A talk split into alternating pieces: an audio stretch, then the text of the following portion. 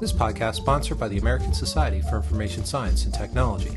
Since 1937, ASIST has been the society for information professionals leading the search for new and better theories, techniques, and technologies to improve access to information. By the IA Summit. This year, your peers and industry experts spoke about how topics such as social networking, gaming, patterns, tagging, taxonomies, and a wide range of IA tools and techniques help users experience information and by Boxes and Arrows. Since 2001, Boxes and Arrows has been a peer written journal promoting contributors who want to provoke thinking, push limits, and teach a few things along the way. For more events happening all over the world, be sure and check out events.boxesandarrows.com.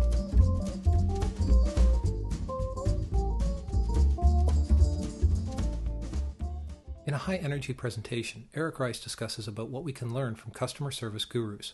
He covers several points, including why 90% customer satisfaction isn't nearly good enough, why most service metrics don't address the real customer pain points, why service redundancy is usually way better than corporate synergy, why sometimes we shouldn't listen to our customers, and how we as IAs can start to create robust service experiences that build real trust and increase conversion rates.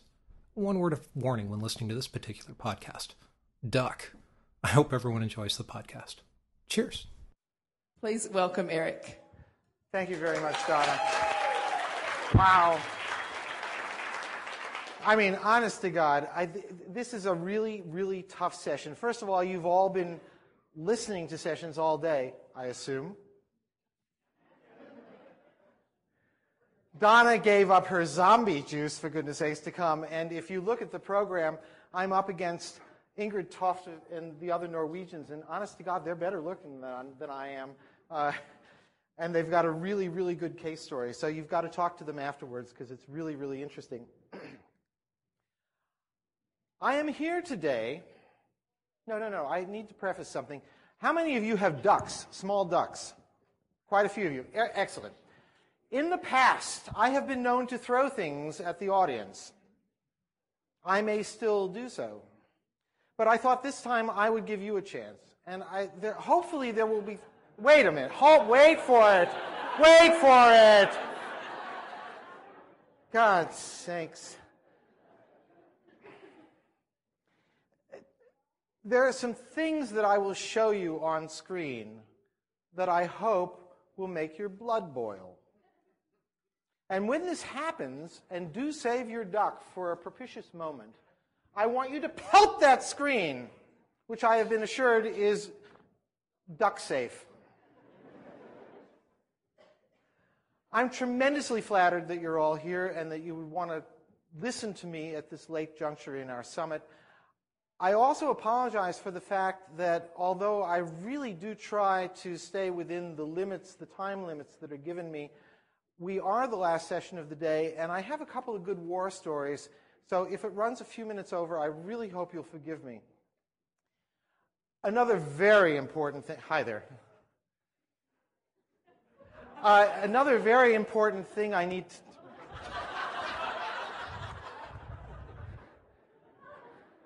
that was from my business partner.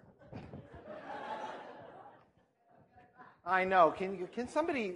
Lynn Boyden needs to be muzzled. Um, uh, Adam Polansky called us the Grayson, the George and Gracie of the IA world a couple of years ago, and she's taken this very much to heart, which is extremely depressing. Uh, I wanted to let you know that this is, as usual, a fairly politically incorrect presentation.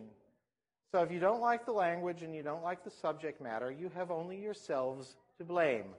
This is the time to leave. The doors have not yet been locked.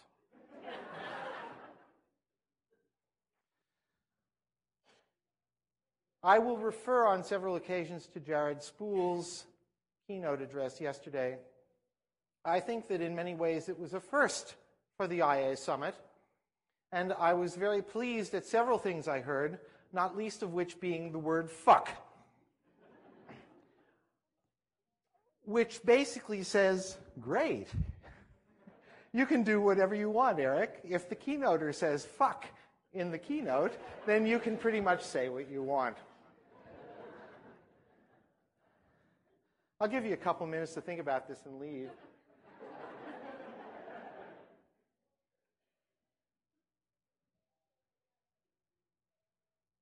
Okay.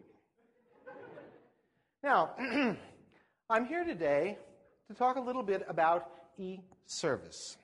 Now, mind you, I didn't call it e-services, which is, you know, how do I file my tax return? How do I figure out my gas mileage? How do I figure out how to get laid on a Friday night in Miami?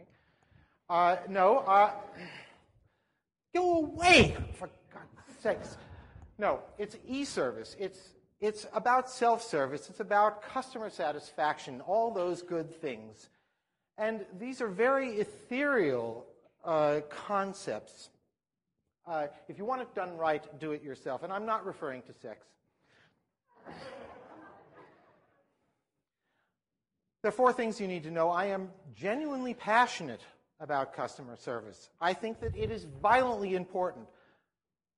There are also, I invariably, CERN, my business partner, is sitting in the front row, and he will attest to the fact that I regularly have at least 10 companies on my list that I refuse to do business with ever again. CERN says, he says, I'm the only man he knows that has PMS two months out of the year. Um,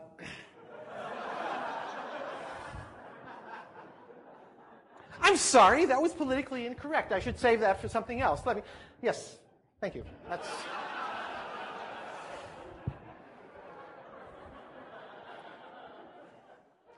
Great. Well, I'm glad we got that established. So, is this relevant for IAs? Let me tell you, how many of you here are IAs? Well, you're in the wrong room. Because I have been told by my peers that this is not relevant. I have received so many snarky reviews from the people who were doing the reviewing for this conference. I have no clue as to how I ever got in here. This is not specifically in the, these are the nice ones. This is not specifically in the realm of what IA UX folks are responsible for. And why should we trust old knowledge? Let me hear that again. Ooh. I want at least two ducks up there right now. Thank you. Thank you. For goodness, how many of you went to library school? Good. How many of you have heard of S.R. Ranganathan? How many of you know the five principles of library science? the five principles of library science are from, you lost your duck, are from 1931. Where's Christina Wodtke? Somebody should tell this woman that this is old knowledge. We don't need it anymore. Why is she wasting space in boxes and arrows talking about Ranganathan in the March issue? Interestingly enough, I think we're disturbing them in there. Interestingly enough, if you substitute visitor for reader and website for book, Ranganathan's rules hold true today as much as they did in 1931 when he wrote them. For every book, it's reader. For every website, it's visitor. For every visitor, it's website. A library is a going, growing organism. The internet is a growing organism. Old knowledge. I'm really curious who my reviewers are, but at the same time, you probably shouldn't show yourselves. Let me tell you, service is 100% about user experience. And if people get confused, it's the fact that user experience is not necessarily 100% about customer service. I'd like to introduce you to H.L. Mencken, who was editor of the American Mercury. He was, um, he was quite a pundit back in the 20s. Uh, not only was he, he the editor, but he collected snippets of Americana, as he called them, things that he had found in newspapers, things that he had found uh, or heard in town, and so on. And he collect these, collected these in a couple of volumes uh, that he called Americana, Americana 1925. This is a copy of Americana 1926. And I don't know whether you can see it, but these are all fairly short entries. This is what is known as blogging. And guess what? The American Mercury had a one star, a two star, a three star, four star, and a five star final.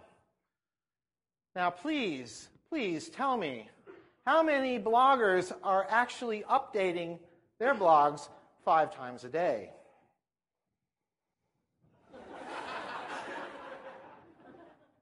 We are constantly applying old techniques to new technologies. The old knowledge is not bad. We need to new, figure out how to apply it to what we're doing. And so that's what I'd like to share with you today. George Santayana said, Those who cannot remember the past are condemned to, to repeat it. And if our industry has a problem right now, it is that we have gone past the pioneering phase. We're homesteaders. We're building our sod huts.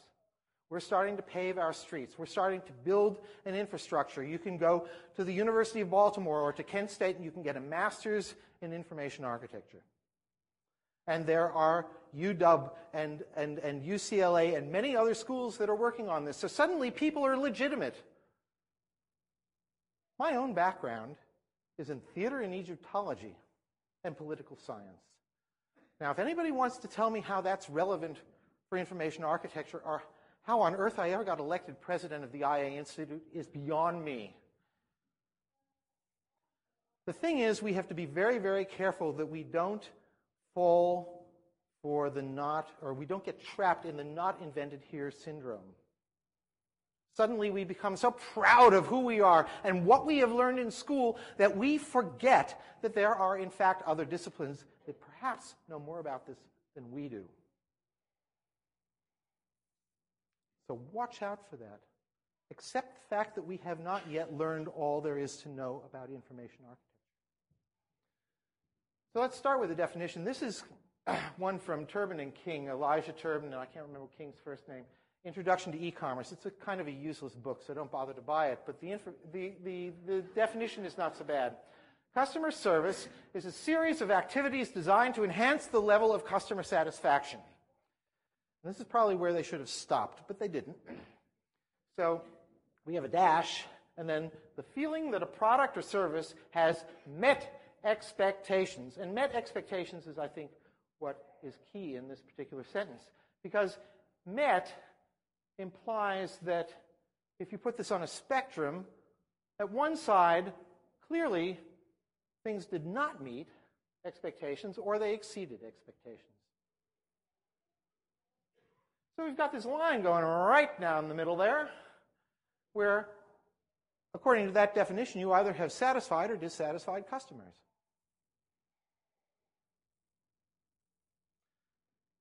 Meeting expectations. Jared Spool showed us some slides yesterday where people were mad at Amazon and they were mad at whoever, and Dell screwed up one place after the other. But, whoo, amazingly, Walmart went up. Why? Because we have absolutely no expectations of Walmart.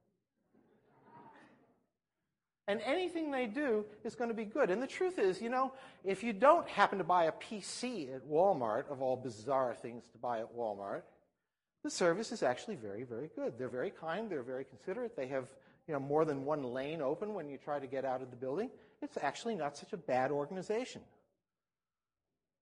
I don't want to get into the politics. I don't want to get into them closing down, you know, uh, Main Street USA. But in terms of customer service, they don't do such a bad job. This explains Jared's findings.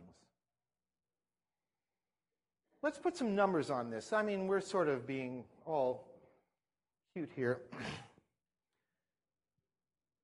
Contrary to what Jared Spool says, you can in fact chart this out. And one of the, uh, the, the, traditional chart or uh, tracking modes is loyalty versus satisfaction. And this is something that is indeed measurable and has been measured for many years. And the interesting thing is satisfaction can increase dramatically without a corresponding increase in loyalty. We're all the way up at 90% here. From 90% on, you see a dramatic increase in loyalty. And these are Jared's three inches. Uh, of, of, of string, of string. My, of string. Three inches. Boy, that was a Twitter waiting to happen. this in the business is known as hockey stick satisfaction. And for those of you who are not Canadian, this is a hockey stick.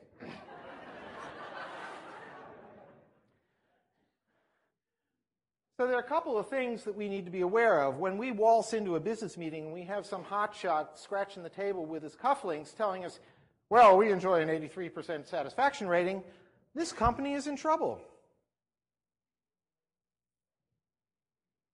This is from the Nielsen Norman Group. This is their satisfaction survey from one of their conferences. It starts at seven, excellent, and one is poor. Okay, so let's chart that out. Let's say that seven is 100%. That means that one is zero. How does this play out in between? Well, guess what? I didn't make up that 83%. It's right there at the six. That means if Jakob gets straight sixes, which looks pretty good on paper, we are not going to be loyal to his very expensive conference. If we've got 500 or $1,000 to go someplace, we'll go to EuroIA, we'll go to an ACES conference, we'll go to Adaptive Path, we'll go to FatDUX, we'll go to somebody else who's holding a conference. Don't care. There are ways to skew this because the chances of somebody giving you a 5 rather than a 4 are better than somebody giving you a 10 rather than a 9. Okay? So what has happened here is we do surveys where we actually skew it. Satisfied is not neutral, satisfied is positive because, in fact, whatever happens down there, we really don't care. We're interested in the hockey stick effect and we're trying to uncover that. And of course, you're saying, my God, is this relevant for IAs? So, well, your competitors are only a click away. And I don't care if you're an e commerce site and you're selling shoes or you are the Boy Scouts of America and you're selling ethics. Everybody has a customer. What the hell was so funny about that? Huh. well, that's what they tell me. So long before we had Jakob, we had a lot of gurus, and here are some of them. They're John Tschohl, Ron Zemke, Ray Considine, Philip Crosby, and Karl Albrecht. And apart from the fact that they're all middle-aged white men with white shirts and really boring ties, those are the tags. Uh, the important things to remember is that back in the 80s, these are the people who were really defining customer service. And I've had the pleasure of talking with all of them with the exception of John Tschohl. I'll tell you why in a minute. These are the books they're writing. Tschohl and Zemke are both writing books on e-service, for goodness sakes. They really did. They actually know something about it. Happily, they don't quite understand our industry. I think it's the white shirt and tie. But uh, the point is, they have an experience. They understand that our industry is relevant for them, and they're trying to figure out how to assimilate their knowledge with what we know. Ray Considine was even kind enough to send me the first edition of his book. Now, why would they want to talk to a kid in Denmark?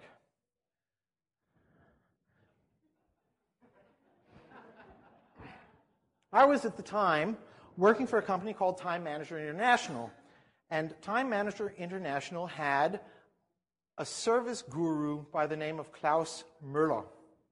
And Claus Møller was a very, very smart man who understood service. And at one point, Jan Carlzon, who was the CEO of Scandinavian Airlines, came to Time Manager and said, Look, we're a crap airline.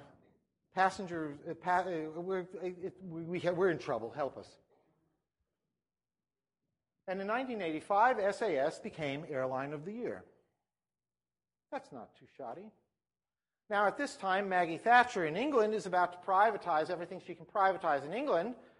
And so we've got old BOAC and BEA and a whole bunch of other you know, reasonably uh, uh, mediocre British carriers that have been fused into British Airlines. Got Colin Marshall coming over from Norton Simon. He was the one who actually approved the Avis slogan, We Try Harder. And he said, okay, if you can do this for SAS, can you do it for us? And in 1986, we made British Airlines Airline of the Year. This is one of the reasons I'm so upset with British Airlines today, because I know what they are ca- capable of. I know that of which they are capable. But ignore the split infinitives. We pioneered Scandinavian service management, and that's kind of what I'd like to share with you today. And this is why the guys who are writing these books were actually corresponding with me and saying, well, you, gosh, you know, how did you do that? How did you tweak it? How did you get the, the airline captains, who were all sort of ex-RAF jocks, to actually talk to the baggage handlers? What is it that made good service? And what can we learn? Well, number one, service management is a process, not a program. A process starts at one point, but it goes on for a long time. It doesn't have a date where you cut it off. But a program starts here and it goes there. And that is what Willie Walsh, who is the present CEO of British Airways, has not understood. He is using service scenario that I wrote 20 years ago, but he doesn't understand. It's, oh, a new employee, two days on a service course, and then that's the end of that. You know, go out and handle baggage. Doesn't work like that, Willie. And that's why your airline sucks. And it's not a buzzword, for God's sakes. This is my mother's trash can, Miami Dade County. Now look at this. This is their tagline, delivering excellence every day. This is. These are the garbage men, for goodness sakes. They come once a week, and I don't want them delivering anything.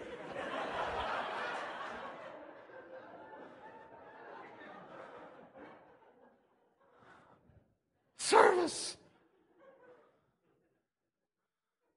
This is uh, Vanguard. How many people are here from Vanguard?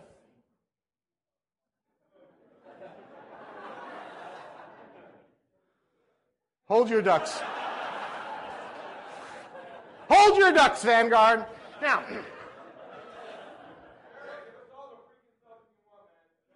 okay. Okay, now listen, I, apart from the fact that they start, I, welcome to Vanguard.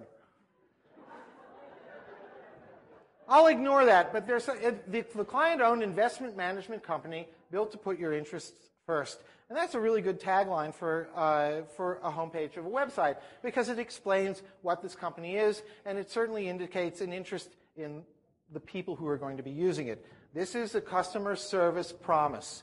We put your interests first.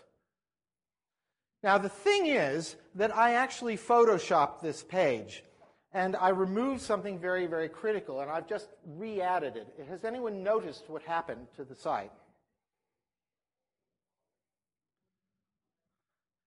Come on, folks. We got a goddamn registered trademark in there. They don't mean this. This is the marketing party. Well, we just paid $300,000 for a new tagline. Built to put your interests first, so we want a registered trademark on there. You can go up to your room in the Hyatt here, and this bizarre thing, what on earth is pamper, pampering vanity kit, for God's sakes? You know what's in it? Q-tips.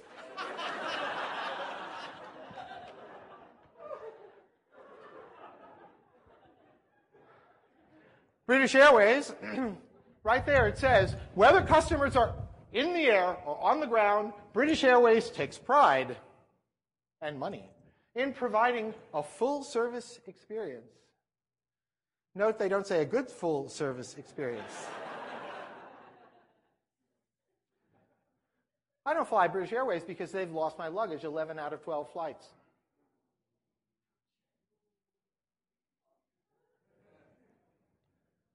Now, I've talked to the folks at British Airways. I still have some friends. They refuse to, well, they prefer to remain anonymous.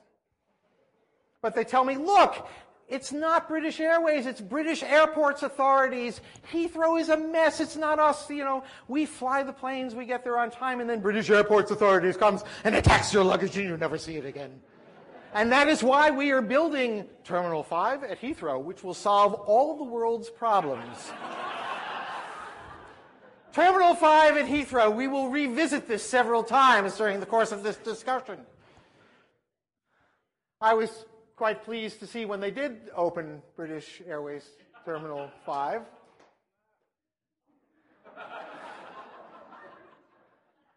Four days? That's 5,000 bags a day, for goodness sakes. British Airways loses 15 to 20,000 bags at supremely borked Heathrow Terminal 5. Oh, Brilliant. And you know when they don't lose the bag, I am so paranoid about checking baggage on this airline. I actually take photographs of it. this is taken a Thursday morning in Copenhagen, Denmark, on my way to Miami, Florida.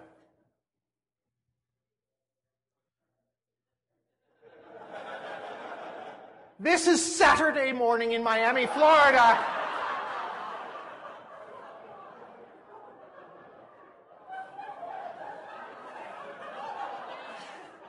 Twitter that. Mind you, I said Thursday and Saturday. You do the math. It's a 10 hour flight from London. They've lost, they've smashed luggage three out of these 12 flights, and we have not settled on one claim yet. They smashed a camera, which was inside a sock, inside a shoe, and they say, well, we don't cover uh, uh, fragile things. Fragile things! You ran over it with a fork truck! There are 15 brand touch points. You can read all about them in Scott Davis's book. I didn't bother to type it in. It really doesn't matter. Pre-purchase experience, purchase experience, post-purchase eh, post-purchase experience. That's where website development is. Did you know that it's only post-purchase? I didn't know that and influence. The, the brand touch points are good. The man doesn't understand the web. That doesn't matter. The branding exercise is extremely good. If we look at British Airways, they have a touch point in the air. I couldn't find pictures of happy passengers, so I had to take one from a stock photo. Uh, this is, of course, it's very nice. And it is available for purchase at a modest price. And of course, on the ground, this is stolen from British Airways' own website. Don't you love those really natty uniforms they have? Boy. of course, this is the way we see British Airways on the ground. And then, of course, there is correspondence, snail mail, cyber, uh, email. I was in Miami planning to go home, and a couple of days before I was scheduled to go home, I got this notice, important. Your flight is moving. Now, there is no way this can be a good email.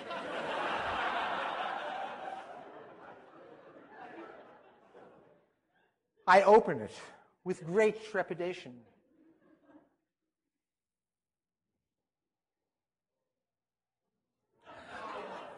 May I remind you, I'm in Miami, Florida, going to Copenhagen, Denmark via London. And I assumed from this that British Airways Terminal 5, they had built it in Algiers. Because there was no other way that I would be going to Algiers, for goodness sakes. Uh, it was also remarkable. I was planning to fly on the 28th of March and not the 30th, so I didn't know why this was relevant. And actually, in all fairness to British Airways, they did write an apology the next day and they said, okay, all right, this was silly and you received it by mistake, and we do apologize. That was on a Tuesday, I think. I got the message again on Wednesday, Thursday, Friday, and Saturday. now, friends, this is food for thought.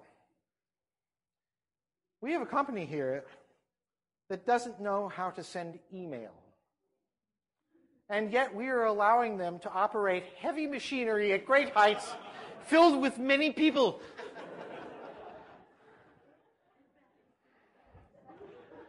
And then uh, we have in cyberspace. This is the Manage My Booking site. My wife and I managed to fight through this in Copenhagen, and after a while and several mistakes, we did in fact manage to print a boarding pass, which meant that we didn't have to be in line at the airport.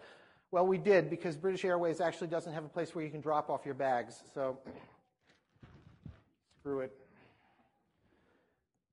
in Miami, on the way home, we figured, well, look, let's try this again. Uh, we'll, uh, we'll print out some boarding cards. So, you know, I power up my mom's Mac, dial into AOL, and I mean, we're at like seven minutes a click. It took us the better part of an hour to figure out that we were unable to complete our task. Among other things, we were unable to com- book the complete journey. You can only book the journey 24 hours in advance. Now, their website doesn't understand time changes. And moving east, you lose six hours from Miami to Copenhagen, Denmark. So the last hour and a half flight from London to Copenhagen was outside that limit. Well, I talked to British Airways about that. I said, for goodness sakes, I mean, you don't accept Mac, you don't accept AOL, you don't take dial up, and you've got this goofy 24 hour limit on your website. Why is that? Well, Apple doesn't support our technology. Okay, who here works for Apple? All right, who here knows somebody who works for Apple? No.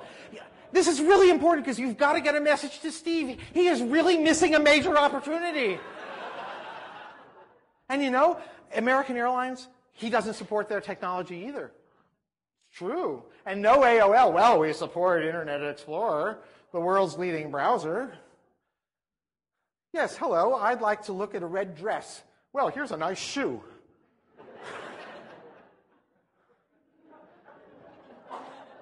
and not one of you asked, why would he be looking for a red dress? No dialogue. Well, your system is outdated.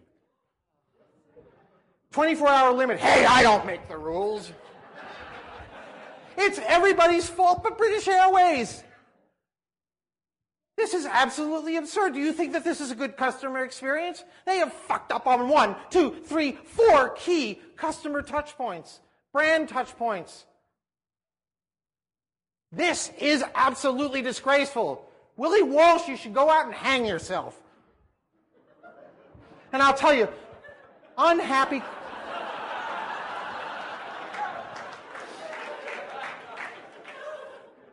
Unhappy customers are dangerous as hell. You know, if you have a good experience, let's see a happy customer here, you will tell one, two, three friends. If you are an unhappy customer, you will tell one, two, three, four, five, six, seven, eight, nine, 10, 11, 12. You will tell 17 people. And yes, there are statistics. There's another lesson, and that is service happens at the moment of the experience. This is really tricky. It's not a thing, it's a perception. There's a when and a where about the experience, and these are what Jan Carlzon calls moments of truth. In fact, he said, well, there are 50,000 moments of truth for SAS every day. That was the number of passengers they were carrying in the mid 80s. And in fact, he even wrote a book called Moments of Truth, and he got Tom Peters to write the, uh, the, the foreword to it. So, I mean, this is a serious, seriously good book about customer service. This is a Cadillac, a couple of years old. Do you know why Americans choose one model car as opposed to another? This is all about moments of truth. It has nothing to do with airbags or safety or color or whether you can get a leather interior.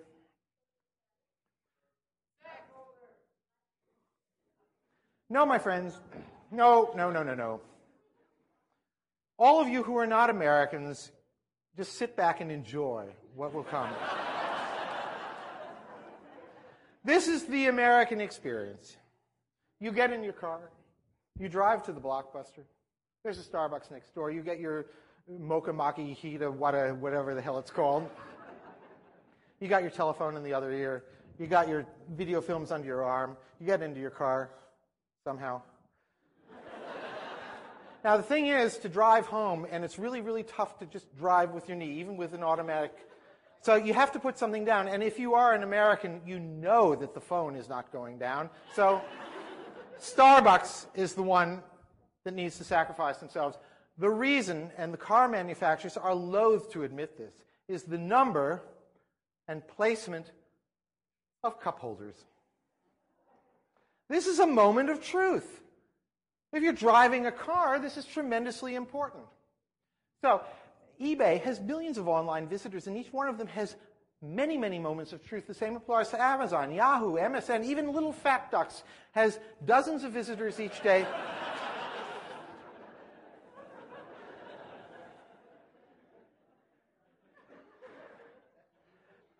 yeah, bear with me. This is the only time you're going to see all these names on the same slide.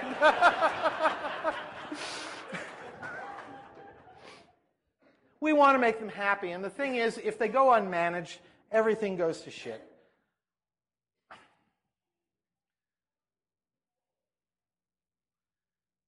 Anybody recognize this situation? I'll give you a hint. This is Elizabeth I. She has dry feet. This is Walter Raleigh. He is the subject a humble subject with an expensive cloak who sees a muddy puddle. This is known as seizing the moment. This is managing the experience. I didn't Photoshop this.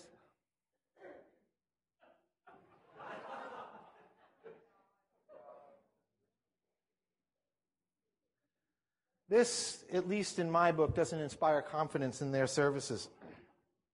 So, what is a service? Well, it's an intangible event that helps us achieve something, and that's my own definition. And this is an IA Summit unique event. An intangible event that helps us achieve something. Write this down, Twitter it. Oh, and, and for the benefit of the Vanguard people, there you go.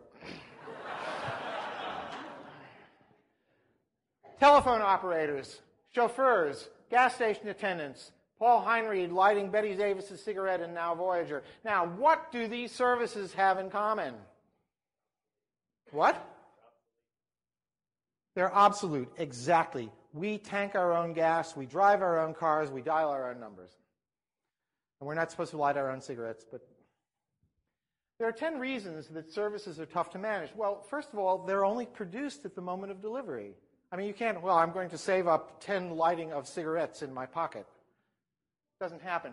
That means that they can't be warehoused, they can't be inspected, and they're really, really tough to manage from the executive suite. You can't demonstrate it, you can't send samples, they're nothing tangible, uh, you can't pass it on to somebody else, and if the service sucks, it cannot be recalled. we all know the situation. We go to the grocery store, and we have some retired CEO of a Fortune 500 company who is now packing our bag. So we've got some tomatoes here.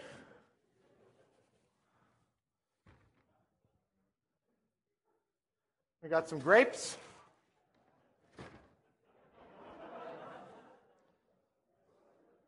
A couple of them fell out. We will build strong bodies 12 ways.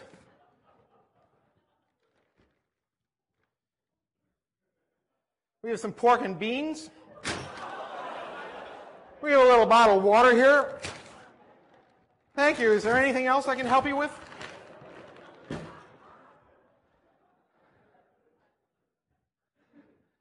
No, I'm sorry, you can't recall it, and that means the quality assurance has to happen before you've actually produced the product. And this is why we as IAs have to pay attention to this, because we are the first line of defense. We have to figure out where are these events coming from? What are the moments of truth? What can we do to make sure that this crap doesn't happen? Delivery will require an interaction. Hello, we're interaction designers. Guess what? and expectations, as we saw before, are directly related to the degree of satisfaction. And here's a kicker. The more people who are involved in this, the less likely we are to be satisfied with the experience. This is a slide you should take pictures of. I will wait. Good. Okay. You can see it on Flickr tomorrow. I'd like to tell you the story of eBay and the dead password.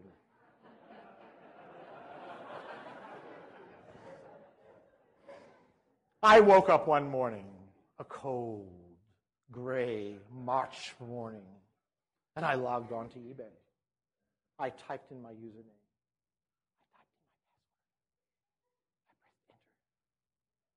I'm sorry, we do not recognize. I tried again. I tried a third time. Something is screwed up. I can't get online. I go in, I use eBay search to find out that nobody is buying anything in my name and nobody is selling anything in my name. So that's reassuring. So I go to customer support. Do you see any place where I can actually write them a message? And if you read it carefully, it says, important, to send customer support email, you would need to be signed into your eBay account. If you are unable to sign into your account, please contact customer support. I want ducks now! Exactly! Joseph Heller could not have written a better catch 22. We're going to run over, so if you have to pee, yeah, I'm sorry. March, Thursday, I write them a letter. Friday, I get an auto reply. Monday, I write to them again. Tuesday, I get an auto reply. Wednesday, I get a letter in German, for God's sakes, asking me for information. It goes, I got an auto reply from England. I get another info request. Do you notice they don't work in the weekends? I get an info request from .co.uk. Friday, I get another info request from eBay Deutschland in German. I write back in German. I live in Denmark, for God's sakes. Somebody, some computer said, well, it's almost Germany.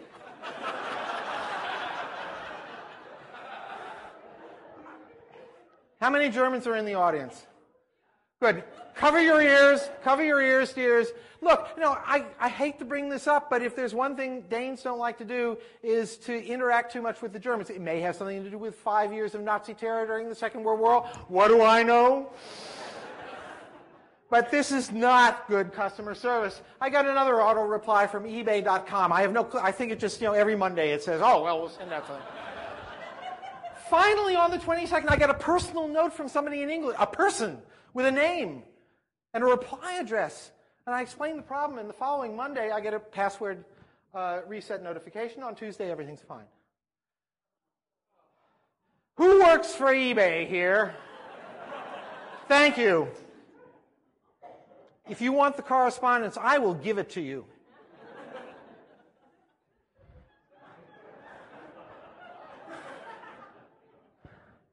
Interaction for interaction's sake just doesn't find. There are three types of service. There are help services. There are enhancement services and there are fixed services. And this I go use the acronym HEF. Oh, you're so far ahead of me.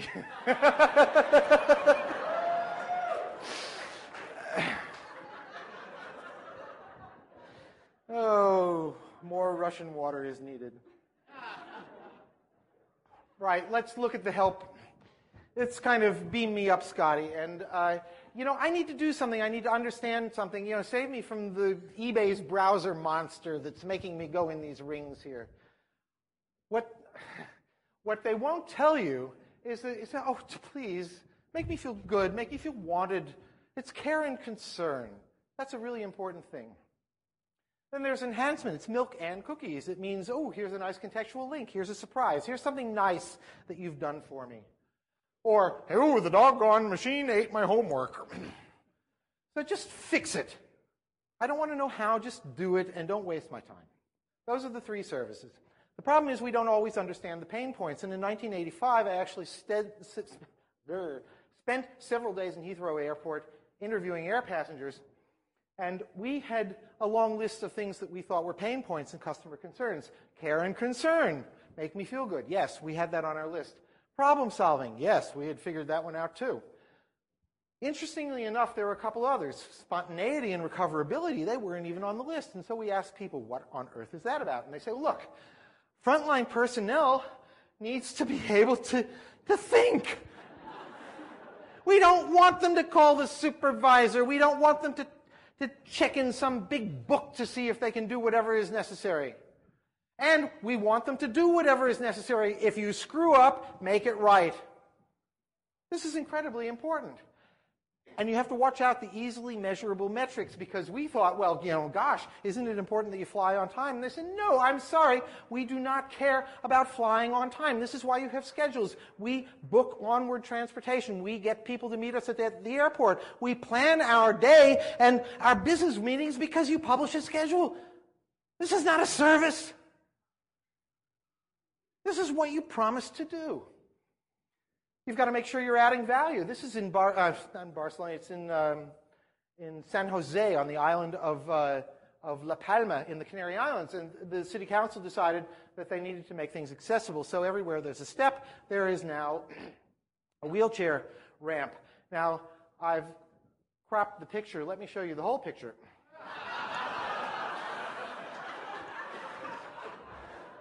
Okay, this is very funny, but I want to show you that it includes three very key things. We have people when we're doing service design. We have a process that needs to be completed, and we have technologies we can use. And all three of these elements have to be there. So this is actually a really, really good slide. So if you're going to take pictures, this is the one. Photo op. You've got to encourage feedback. Clearly, eBay really doesn't care about what I think. Amazon does. And this is one of the reasons that Amazon constantly, consistently ranks better in terms of customer service. And you've got to fix everything two ways. If my package doesn't arrive on time, don't do what's necessary to assuage my, my hurt feelings. Figure out why did that package go wrong and how many other packages are also going wrong because there's something wrong in the system. So you've got to fix it both ways. It's not enough just to say, okay, we'll, we've made him happy. What about the 20 people you haven't heard from that are unhappy who are telling 17 people that they are unhappy? There are 10 things customers will tell me. So don't tell me how great you are. Be great. Go the extra mile. Don't get in my way when I'm trying to shop. If I know what I'm looking for, help me find it, for God's sakes. Give me straight talk. If you're going to go off and look for my size, tell me. I want feedback. Just don't turn on your heel and go away. If you want me to buy something, tell me what it costs. Are your own affairs really so important you? Well, I told Jim that I'll be with you. And no, I mean, obviously yes, a limo, and I wanted a really, really long one. I mean, it's the senior prom, for goodness sake. I'll be with you. We've all been in those situations. Don't make me feel stupid. If you make a mistake, admit it. That's the best. If somebody is really furious, if they're really furious, you say, okay, I screwed up. It's my fault. I'm really sorry. Really difficult to continue being mad at these people. Admit your mistake. Offline and online has got to come together in some kind of customer experience management. Forget customer relationship management where you track, you know, whose wife got married and what birthdays there are and all the, the, other malarkey that you put in the databases. But figure out how on earth you do this online offline convergence. And let me show you, and this is absolutely the last case story. This is wine.com. I did uh, a couple of lectures for Lynn Boyden, who is sitting in the first row, and Donna, and uh, if you would chain her.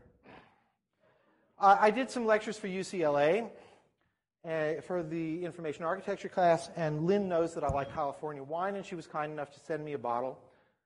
She went uh, onto wines.com, sent me a bottle of Mount Veeder Cab Sav from 19 uh, from uh, 2004, and she also sent me a personal note. It says, "Make your gift even more special." Well, she figured the bag was silly, but a printed gift message.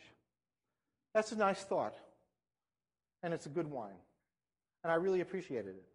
So I get this big box, and the printed note is over here, just next to, well, I have it up on the screen too. Uh, after, you know, here they've torn off the shipping label, and here's the note, and it's perforated, so I, apparently I could tear it off myself and then fold it in two and put it next to the bottle and say, ooh, wasn't that nice? And then there are sticky, there are stickies at the bottom that are, so I know that it came from wines.com.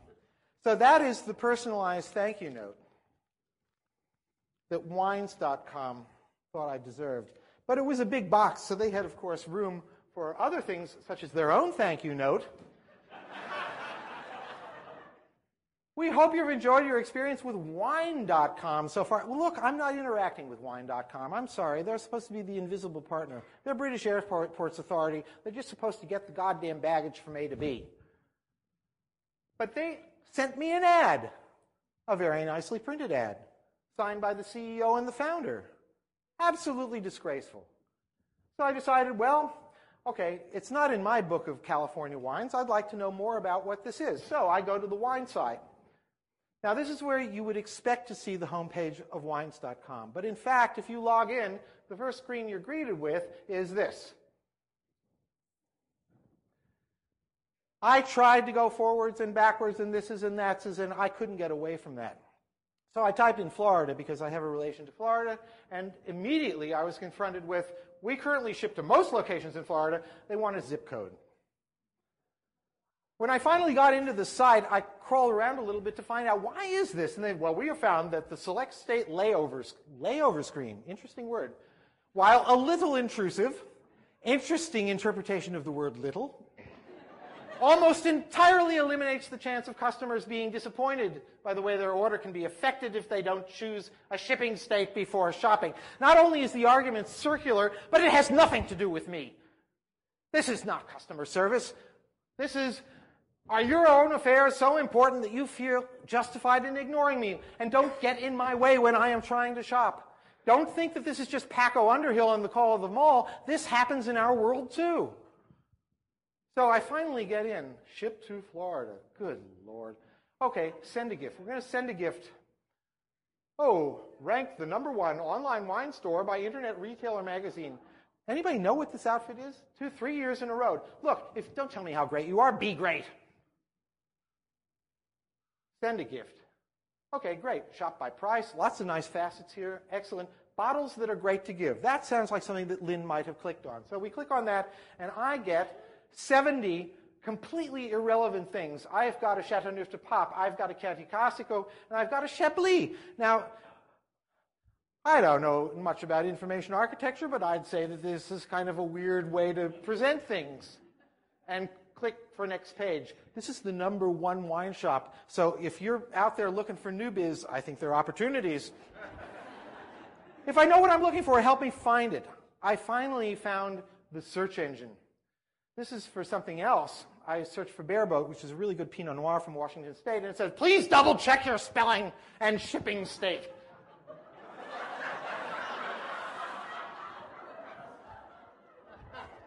Nobody has ever, Google has never asked, where will you be reading this information? Don't make me feel stupid, for goodness sakes. I finally found the goddamn page. This wine.com is very proud of the fact that, well, this is for people who don't know much about wine.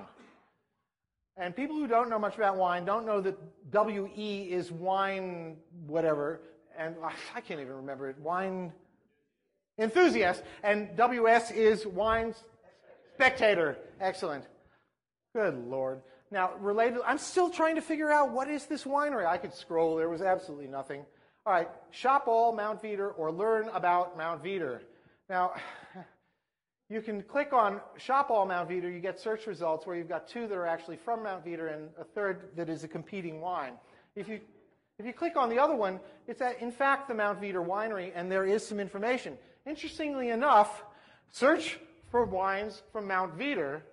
This is the wineries page. And then you get that search result. So basically the search is sending you to competing products. Hmm, I think Mount Veeder should complain. Oh, get out of the way.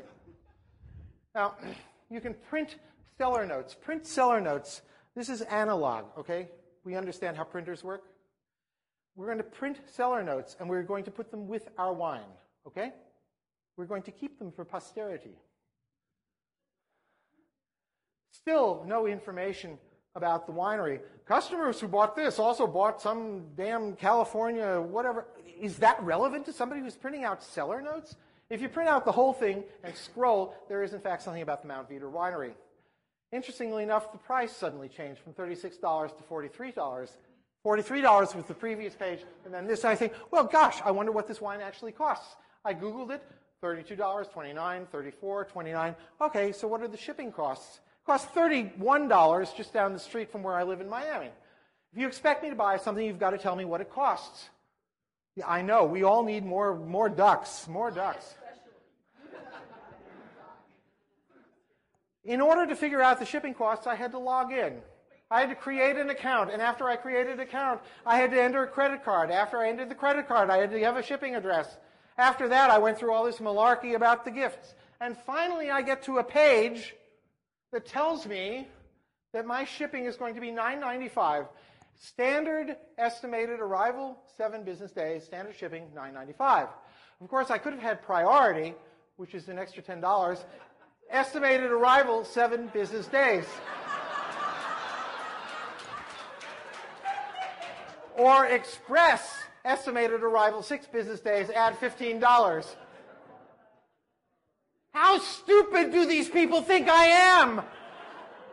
And substitute vintage, no. No. So I say, screw this. Cancel order. And what page do you get?